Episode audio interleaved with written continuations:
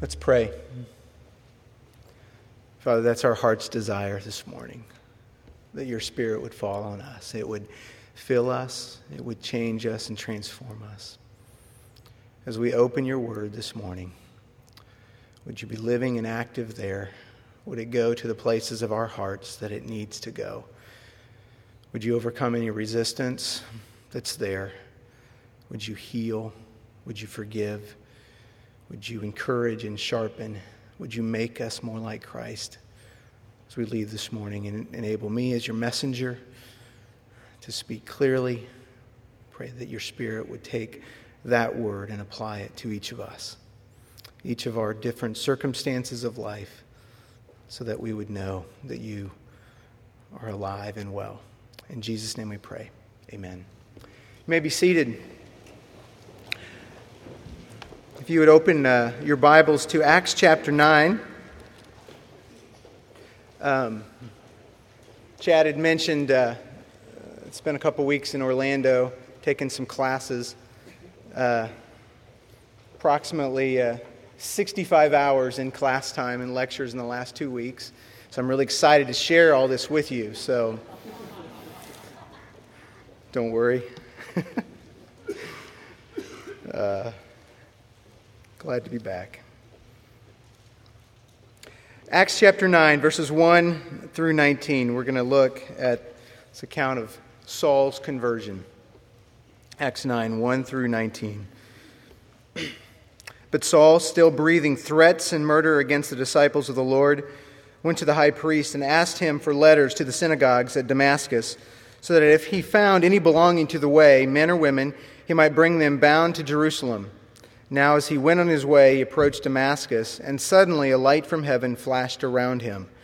And falling to the ground, he heard a voice saying to him, Saul, Saul, why are you persecuting me? And he said, Who are you, Lord? And he said, I am Jesus, whom you are persecuting. But rise and enter the city, and you will be told what you are to do. The men who were traveling with him stood speechless, hearing the voice, but seeing no one. Saul rose from the ground, and although his eyes were opened, he saw nothing. So they led him by the hand and brought him into Damascus. And for three days he was, he was without sight and neither ate nor drank. Now there was a disciple at Damascus named Ananias. The Lord said to him in a vision, Ananias. And he said, Here I am, Lord. And the Lord said to him, Rise and go to the street called Straight, and at the house of Judas look for a man of Tarsus named Saul. And behold, he, was, he is praying and he has seen in a vision a man named Ananias come and come in and lay his hands on him so that he might regain his sight. But Ananias answered, Lord, I have heard from many about this man, how much evil he has done to your saints at Jerusalem. And here he has the authority from the chief priest to bind all who call on your name.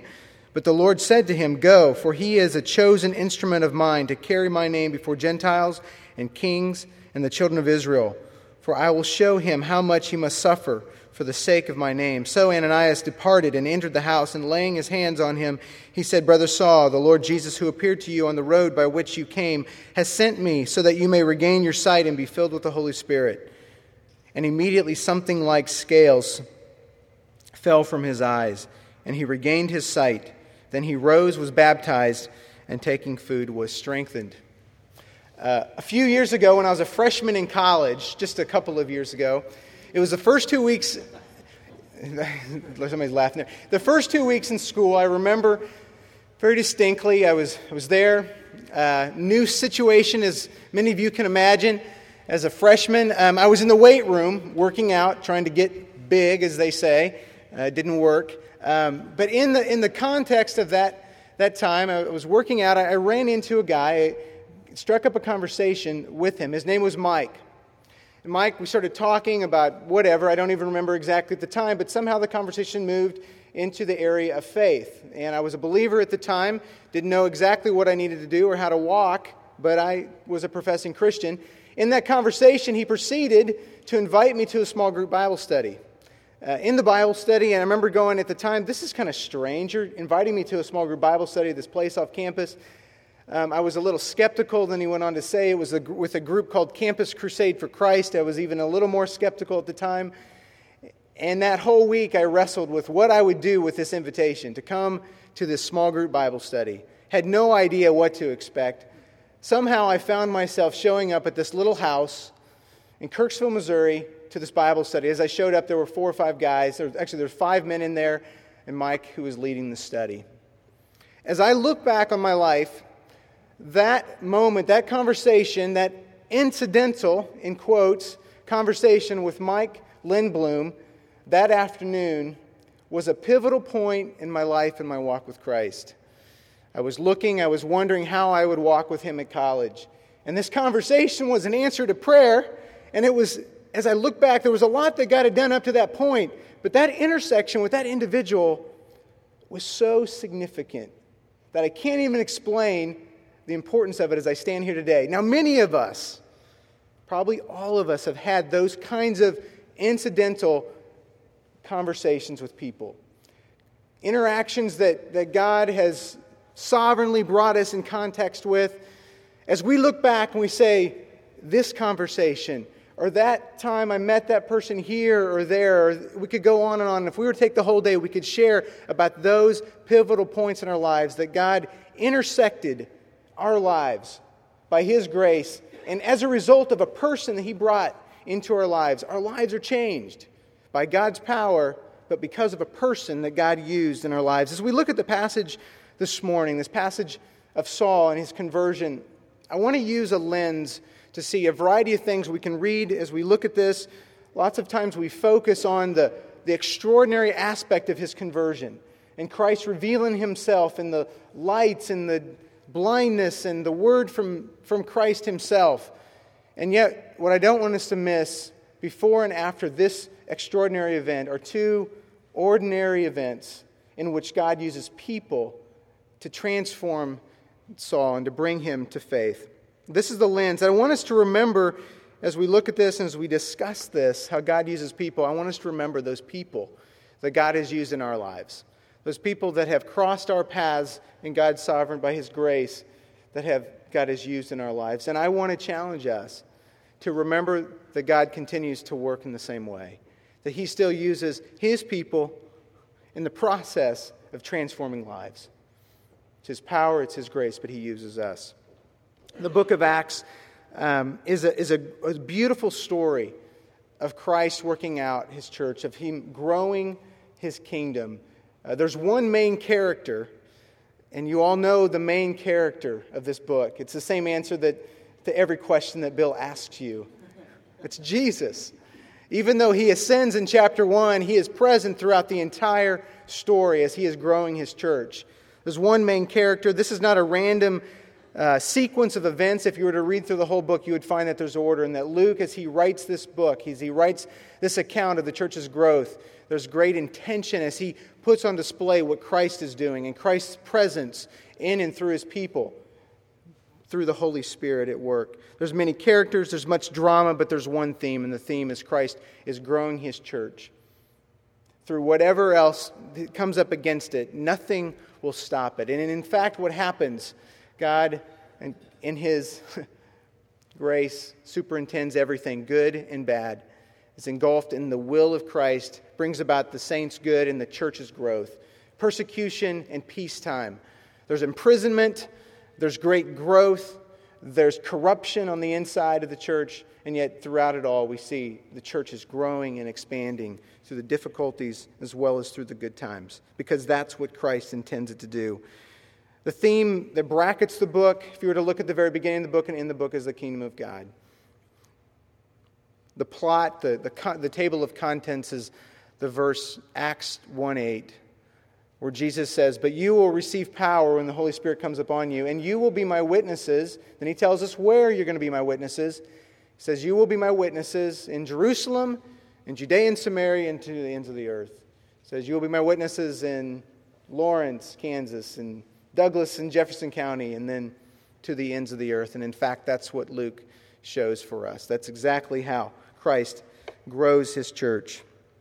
As we come to Acts chapter 9, uh, a pivotal turn in the story. It's pivotal in at least two ways, right? One, it's pivotal for the church as Christ is growing his church, he ambushes, he arrests this man named Paul who is on the way to Damascus to arrest Christians. Christ meets him on this road, this three day journey up to Damascus.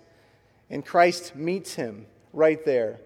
And it's pivotal in the life of the church as he takes this man who was such a, an antagonist against the church, angry, attempting to, to, to thwart the church in any way he could. And he turns him. It's like taking the best player on one team and saying, I'm going to take him, I'm going to use him on my team. And God arrests him and takes it and signs him, if you will, to his team. And the church, as a result, grows because of this conversion. But let's not miss, it's pivotal in the life of the church, but it's pivotal in the life of Paul. Can you imagine going, being so dead set against killing and people and imprisoning people who would who are professing believers, and in one day, in, in a matter of a few days, all of a sudden preaching the same message that you were so adamant against. We see a pivotal point in the life of the church as well as in the life of Paul here. And Luke accounts this for us. Couple things I mentioned before. One, we, we have this extraordinary account of, of lights and, and Christ showing up. I'm sure if I were to ask you if anybody has had this kind of experience, you'd raise your hand. I'm not sure we would see any hands. Uh, there was an essential aspect of, of uh, Jesus meeting Saul on this road and, and revealing himself in this way in terms of the preparation for his ministry, what he would have. But let's not miss that Christ doesn't end with this kind of extraordinary revelation to Paul, but he finishes it off and he uses people in this process. The fireworks of Christ's supernatural revelation to Saul, it's essential but let's not miss that God uses people in the process of changing lives. He wants to use us to do his work. We, saw, we see Ananias in this passage, and we're going to spend some time looking at him and how God used him in Saul's life. But even as Ananias knew exactly what God had called him to do, he says, Go here. There's another person, I think, to understand what's happening in chapter 9 that we must look at and to see the, the, um, the way that God used the person of Stephen a chapter earlier in the life of Saul in preparing his heart for this conversion, for this time in Acts chapter 9. As Stephen's impact on Paul, we'll see that it's indirect.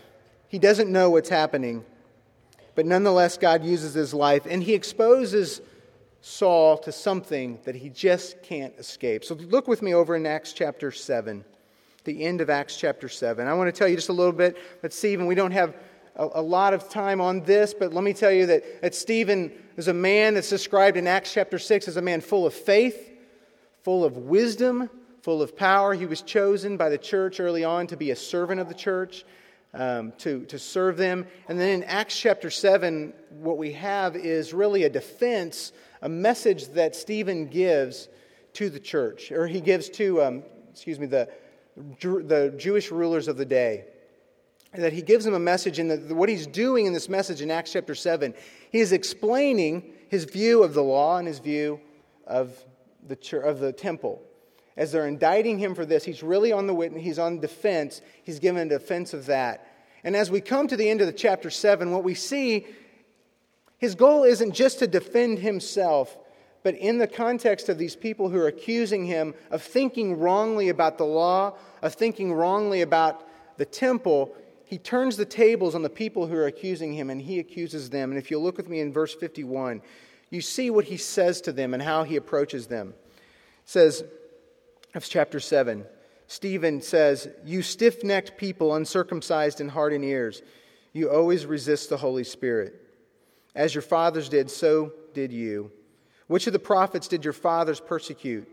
And they killed those who announced beforehand the coming of the righteous one, whom you have now betrayed and murdered.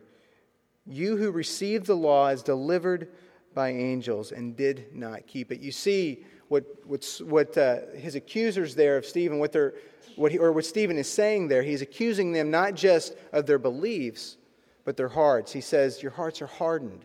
You're uncircumcised in heart and ears, that you can't hear what's true. And so he says, the very law that, that you were given and that you say that you keep, you actually violate. And so that's, that's the accusation that Stephen, Stephen levels against his hearers. And then you see their response in verse 54. As he accuses them, verse 54 And now, when they heard these things, they were enraged and they ground their teeth at him.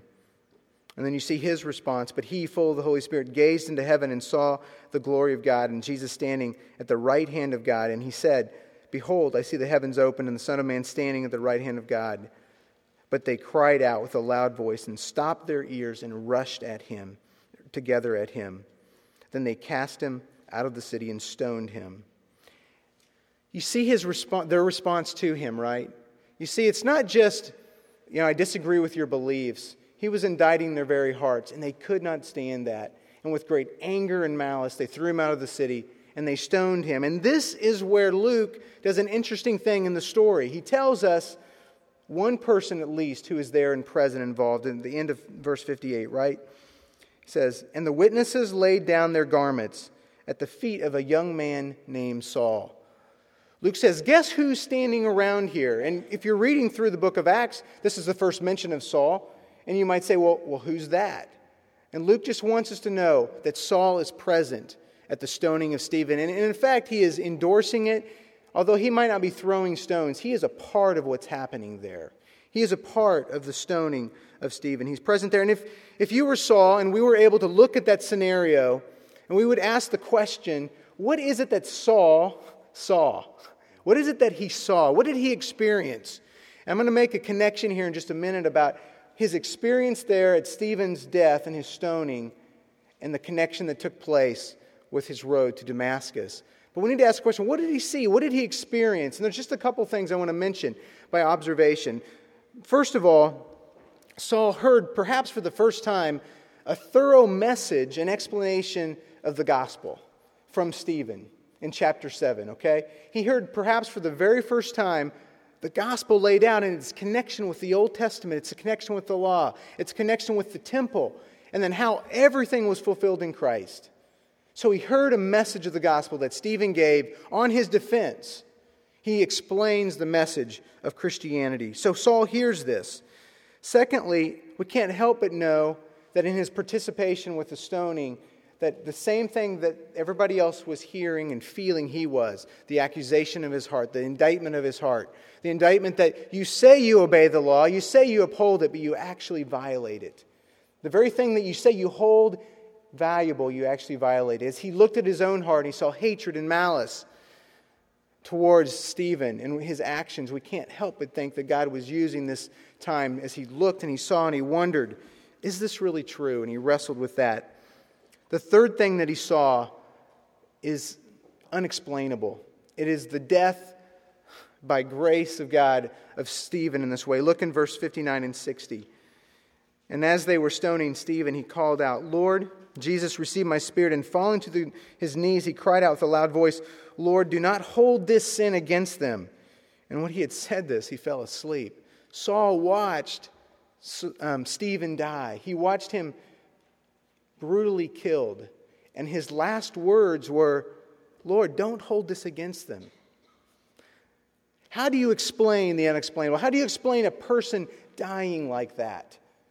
If you're Saul and you're looking at this and you're going, I don't know. A statement that Bill Clinton, President Bill Clinton, once made regarding Mother Teresa. He said, It's difficult to argue with a life lived well. It's difficult to argue with a life lived well, but I think another way that we might say it's even more difficult to argue with a death that's died well. And you see in the situation here, you see that Stephen dies well, looking to Christ, not angry or bitter. And so we understand that Saul experienced this. He heard the message, he felt conviction of his heart, and he saw something that he couldn't explain, he couldn't get out of his mind. Another, another way that we can look at this is we understand how does this connect with our passage? How does this connect with what's going on? A couple things it's important to note. First of all, um, God does nothing on accident especially when it involves the suffering and the dying of his own. He does not do that on accident. There's purpose always in what he's doing. And in the suffering and the death, the sacrifice of Stephen, believe the seeds were being planted that would be reaped later.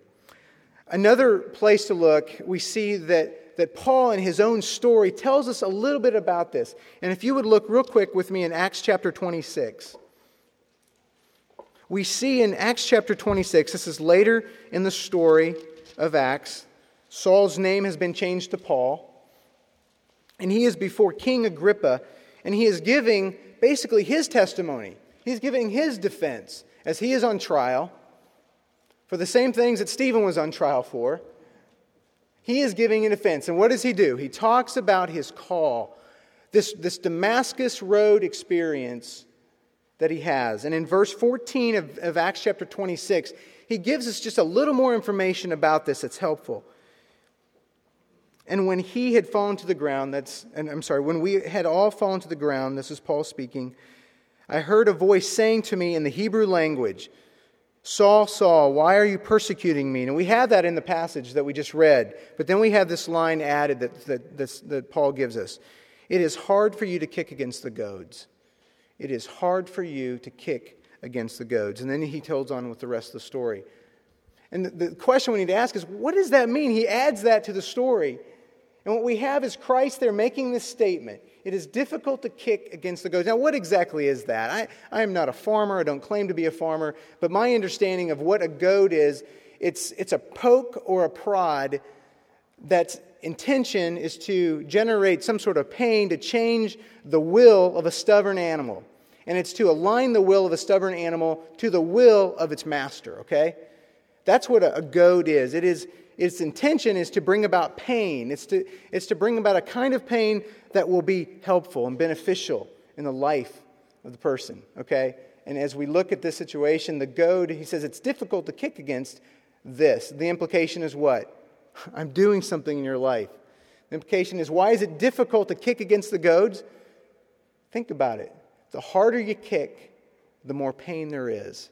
The harder you resist, the more pain that's exerted as a result of the goad. And you see the great pain that Paul was experiencing. And even as he's traveling this road, that there's something going on in his heart, there's something at work in his life. And he's wrestling with the truth. And I believe, I think Scripture backs it up. He was, it was the, something he had saw, something he saw in the person of Stephen. The encounter with Stephen and his death was a memory which God used to cause, to bring about a kind of dissonance in his life, to disrupt and to bring him face to face with something so unexplainable and enticing at the very same time. It's not a stretch to say that the faith of Stephen manifested in his suffering and sacrifice for Christ's sake is the primary means that God used in the, the writing of Saul's conversion and the writing of his story. That you'll have in the mind of Saul what he saw and what he heard and what he felt at Stephen's stoning. Stephen didn't know it. He had no awareness that, that God would use this, but in obedience, there he was. Instead of just trying to get out of it, he entrusted himself to one who judges justly. Questions for us today. Are hard questions um, for me to ask, partly because I'm not sure I can speak a great deal on suffering and sacrifice. I'm not sure many of us can in the sense of being stoned. We will probably not be drug out of the city limits of Lawrence today and be stoned or anytime in the near future. But the question for us is how do we view suffering and how do we view sacrifice? How is it that we understand when difficulties come? Knowing that it's God who brings them upon us by his sovereignty and his grace. He brings them to us. The way that we suffer, the way that we deal with difficulties, whether we know it or not, demonstrates and witnesses to the truth and the power of the gospel. It puts on display the truth of who God is. To say, do I trust myself to this one? Will, is he good enough as we work through it? There's no guarantee, of course, that the difficulties we walk through will produce the next great evangelist or prophet or preacher. But we can know for certain that God will not allow the things, the difficulties, and the suffering, sacrifice that we go through to be for naught. We know that He will use it in our lives, of course. And I think there's hope that He will use it as well as it puts on display who He is for those who would be watching. We don't do it for that purpose, we do it for Him. And we endure and we walk through life in the circumstances fixed on Him because I can trust Him and not knowing what He will do. Just like Stephen didn't know what would happen, what the outcome would be, the same is true for us. As we suffer well, the truth and the power of gospel is put on display. Also, how well do we love people who hate us? How well do we love people who despise us? Do we treat them well even when they treat us poorly? And you see a picture here in Stephen right at, the very, at his death. Lord, do not hold this against them. Create love and forgiveness, even as he's being killed and brutally murdered by them. Turn to Act, or I'm sorry, Romans chapter 12. Some words that, that Paul, the same person, we're going to read this conversion, the same one that was present there, writes these to the church in Rome. Verse 14 of chapter 12. I'm going to read two verses here 14 and then jump to 19. Paul writes this Bless those who persecute you, bless and do not curse them. And then in verse 19, Beloved, never avenge yourselves, but leave it to the wrath of God, for it is written, Vengeance is mine, I will repay, says the Lord. To the contrary, if your enemy is hungry, feed him. If he is thirsty, give him something to drink. For by so doing, you will heap burning coals on his head. Do not be overcome by evil, but overcome evil with good. We have a picture here of Saul, the very one who's present as he watched Stephen do these things, instructing the church at Rome and instructing us. How is it that we respond in these circumstances? How do we respond to people who despise us, who look down upon us, who subtly treat us poorly? We love them. We don't return evil for evil, but we overcome evil with good. And in so doing, we put on display the power and the truth of the gospel. As we look at Stephen's life, the seeds were planted in the experience of Paul and the words that he heard and what he saw in his death. As we come to the chapter back in Acts chapter 9, we see the, the extraordinary, again, this experience. Jesus meets him, intersects his life, turns his world upside down blinds him, sends him to Damascus for three days. He's sitting there. And you got to wonder what's going on in his mind? What's he thinking? I mean, you've got to realize this is a, just a, a pivotal experience for him. And what does God do? He comes and he calls a man named Ananias. Now, we don't know anything about Ananias. We're not sure who this guy is, and we don't know anything more about him. But he's a, he's a disciple, he's a follower of Christ in Damascus. And here's the story. Verse 10 And now there was a disciple at Damascus named Ananias. The Lord said to him in a vision, Ananias. And he said, Here I am, Lord. And the Lord said to him, Rise and go to the street called Straight. At the house of Judas, look for the man of, man of Tarsus named Saul, for behold, he is praying. And he has seen in a vision a man named Ananias come in and lay hands on him, so that he might regain his sight. But Ananias answered, Lord, I have heard many things about this man, how much evil he's done to your saints and he is here on the authority of the chief priest to bind all who call on your name. And then Jesus reaffirms this call. But the Lord said, Go, for he is my chosen instrument. A couple things here as we look at Ananias. You know, we see the command to go to this place, go to this house. And, and Jesus says, There's going to be a man there. He's from Tarsus, and his name happens to be Saul. I want you to go to him. And you got to wonder, you got Ananias sitting here, and he's going, oh, okay, you know? I mean, you read the text and you go, there's just a, I mean, you almost read with a little bit of humor because you go, okay, let me get this straight. Okay, there's a guy named Saul and he's from Tarsus, and you, you want me to go there? Uh, he's the same one who, you know, he killed, was a part of that stoning of Stephen. He's the same one who is taking and hauling Christians off and throwing them in prison.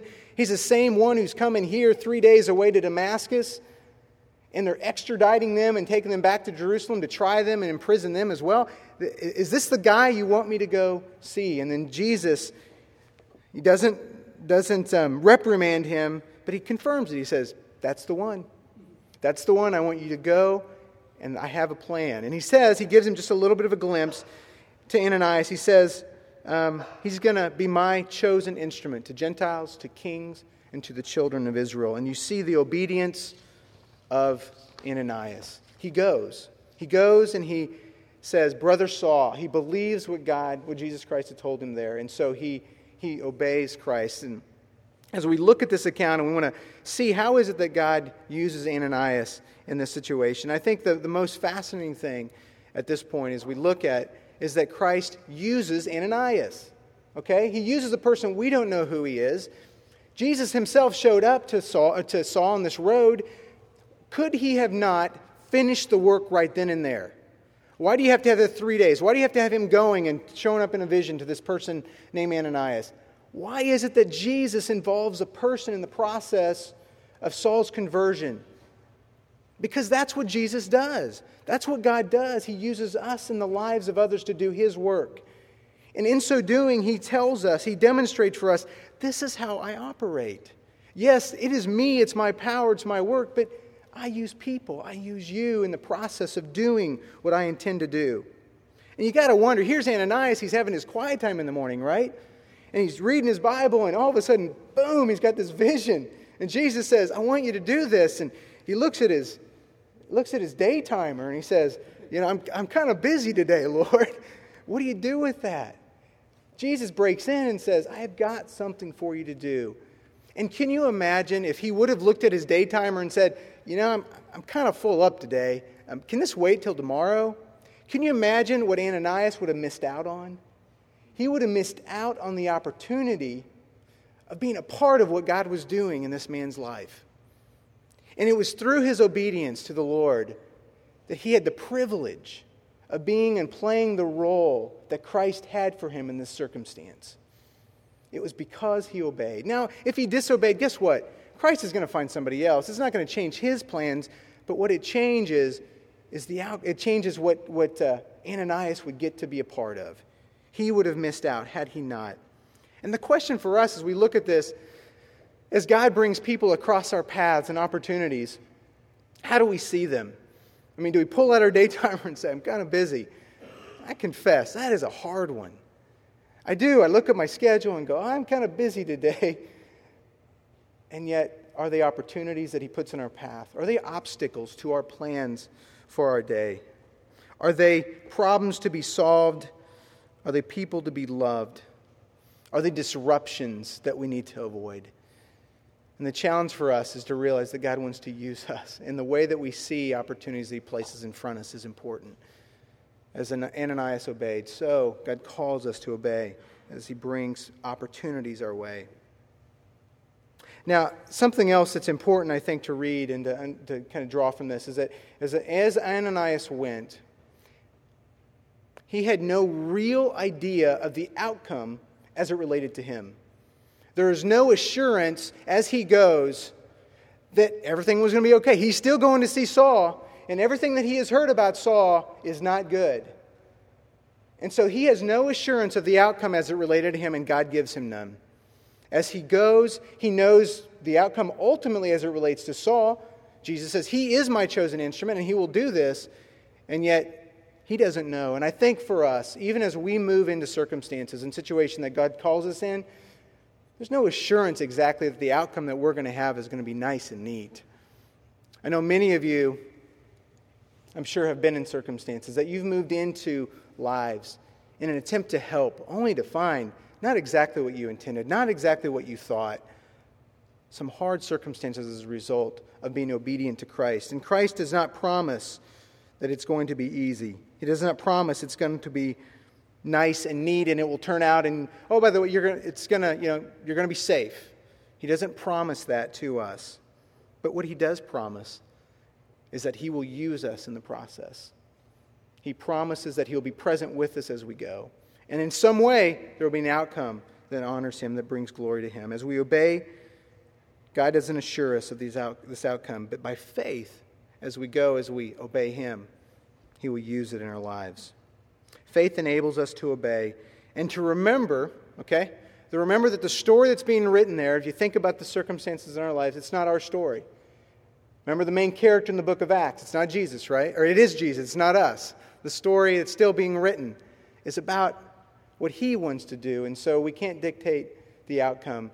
But something that Bill said a few weeks ago in his messages on faith faith doesn't determine the outcome, but rather faith takes hold of the outcome as it's been ordained and determined by God.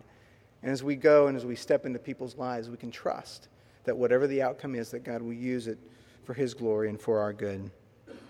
Obedience is necessary. Obedience as we subject to what He wants to do in our lives. Two people we see God using. An extraordinary situation where Jesus shows up to Saul. We have Stephen through his sacrifice, representing and demonstrating the gospel. We have Ananias coming directly to him, response to God's call in his life to say, to bring the gospel, the message, and to confirm, if you will, Saul in his conversion. Now, the beauty of the story, the beauty of the book of Acts, I think this is the conclusion to every sermon in the book of Acts, and maybe it should be, is that the story is still being written. That this is a narrative of the work of Christ in and through his church and his people, right? The end of the book, we have, we have Saul sitting under house arrest, and there he is, waiting. It's an interesting kind of ending to the book. And yet, that story is still being written here today. The book has been closed, but what Christ is doing in and through his people is still taking place. And that should bring us great hope. Great hope that even as we remember the people whom God has used in our lives, who he has used in those pivotal moments to transform us, that we look back on and say, wow, I'm so thankful for the way God used people, that he will and desires to continue to use us. But he uses us through the same way that we see in Acts through suffering, through difficulties, through obedience and going to him. How do we do this? I don't know. It's his grace that enables us. We look to him and say, Would you give us what we need? But our heart is that as we go, as we obey him, as we put forth the gospel message in our lives and our words, that others will see and view something that can't be explained in ordinary kinds of terms. Something that they will see that will, at the same time, disrupt their lives by what they see, and at the same time, entice them and draw them to Christ. And that's what, that's what He's called us to be as His people. Let's pray. Heavenly Father, we look at your story and, and we confess that uh, um, we would write it differently at times we would write these nice, neat little stories of our involvement that don't involve uh, difficult things. But that's not the way that you've written it. It's not the way you've chosen to write it in any of our lives. Father, would you remind us of that? Would you help us to remember um, that your gospel is being witnessed to in the way that we respond to difficulties. Would you remem- remind us that your gospel is being proclaimed in the way that we react and respond to people who treat us harshly or who hate us? Father, would you enable us to obey you when you call us, even when it's inconvenient? Give us eyes to see and wisdom as we go, knowing that you're doing something, even though we wonder at times what that is that when we stand in eternity and look back, we will see the story being written, that it's about you and for your glory. Thanks for the little glimpses that you give us on this side of how our obedience ties into your kingdom building work. Um, but when you don't give us those glimpses, help us to keep our eyes most of all on you and remember that you're doing that work in our lives. Do it in our congregation, we pray. In Jesus' name, amen. Would you guys rise for the, the benediction?